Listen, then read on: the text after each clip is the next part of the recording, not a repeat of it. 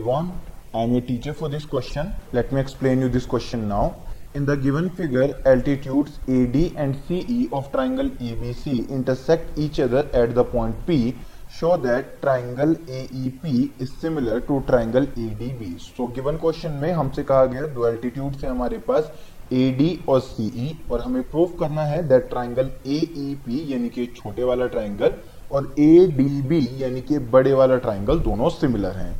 So in triangle A E P and triangle A D B हम कह सकते हैं इस छोटे वाले ट्राइंगल में ये जो एंगल ए है यानी कि angle E A P is equals to इस बड़े वाले ट्राइंगल में एंगल B A D दोनों इक्वल हैं बिकॉज ये दोनों कॉमन एंगल हैं, दोनों सेम एंगल हैं.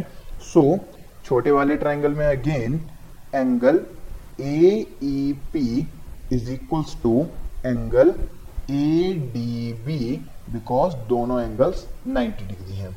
So by angle angle similarity rule हम कह सकते हैं that triangle A E P is similar to triangle A D B. I hope you understood the explanation. Thank you.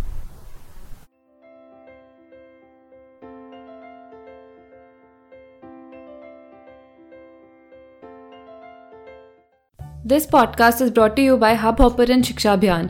अगर आपको ये पॉडकास्ट पसंद आया तो प्लीज़ लाइक, शेयर और सब्सक्राइब करें और वीडियो क्लासेस के लिए शिक्षा अभियान के यूट्यूब चैनल पर जाएं.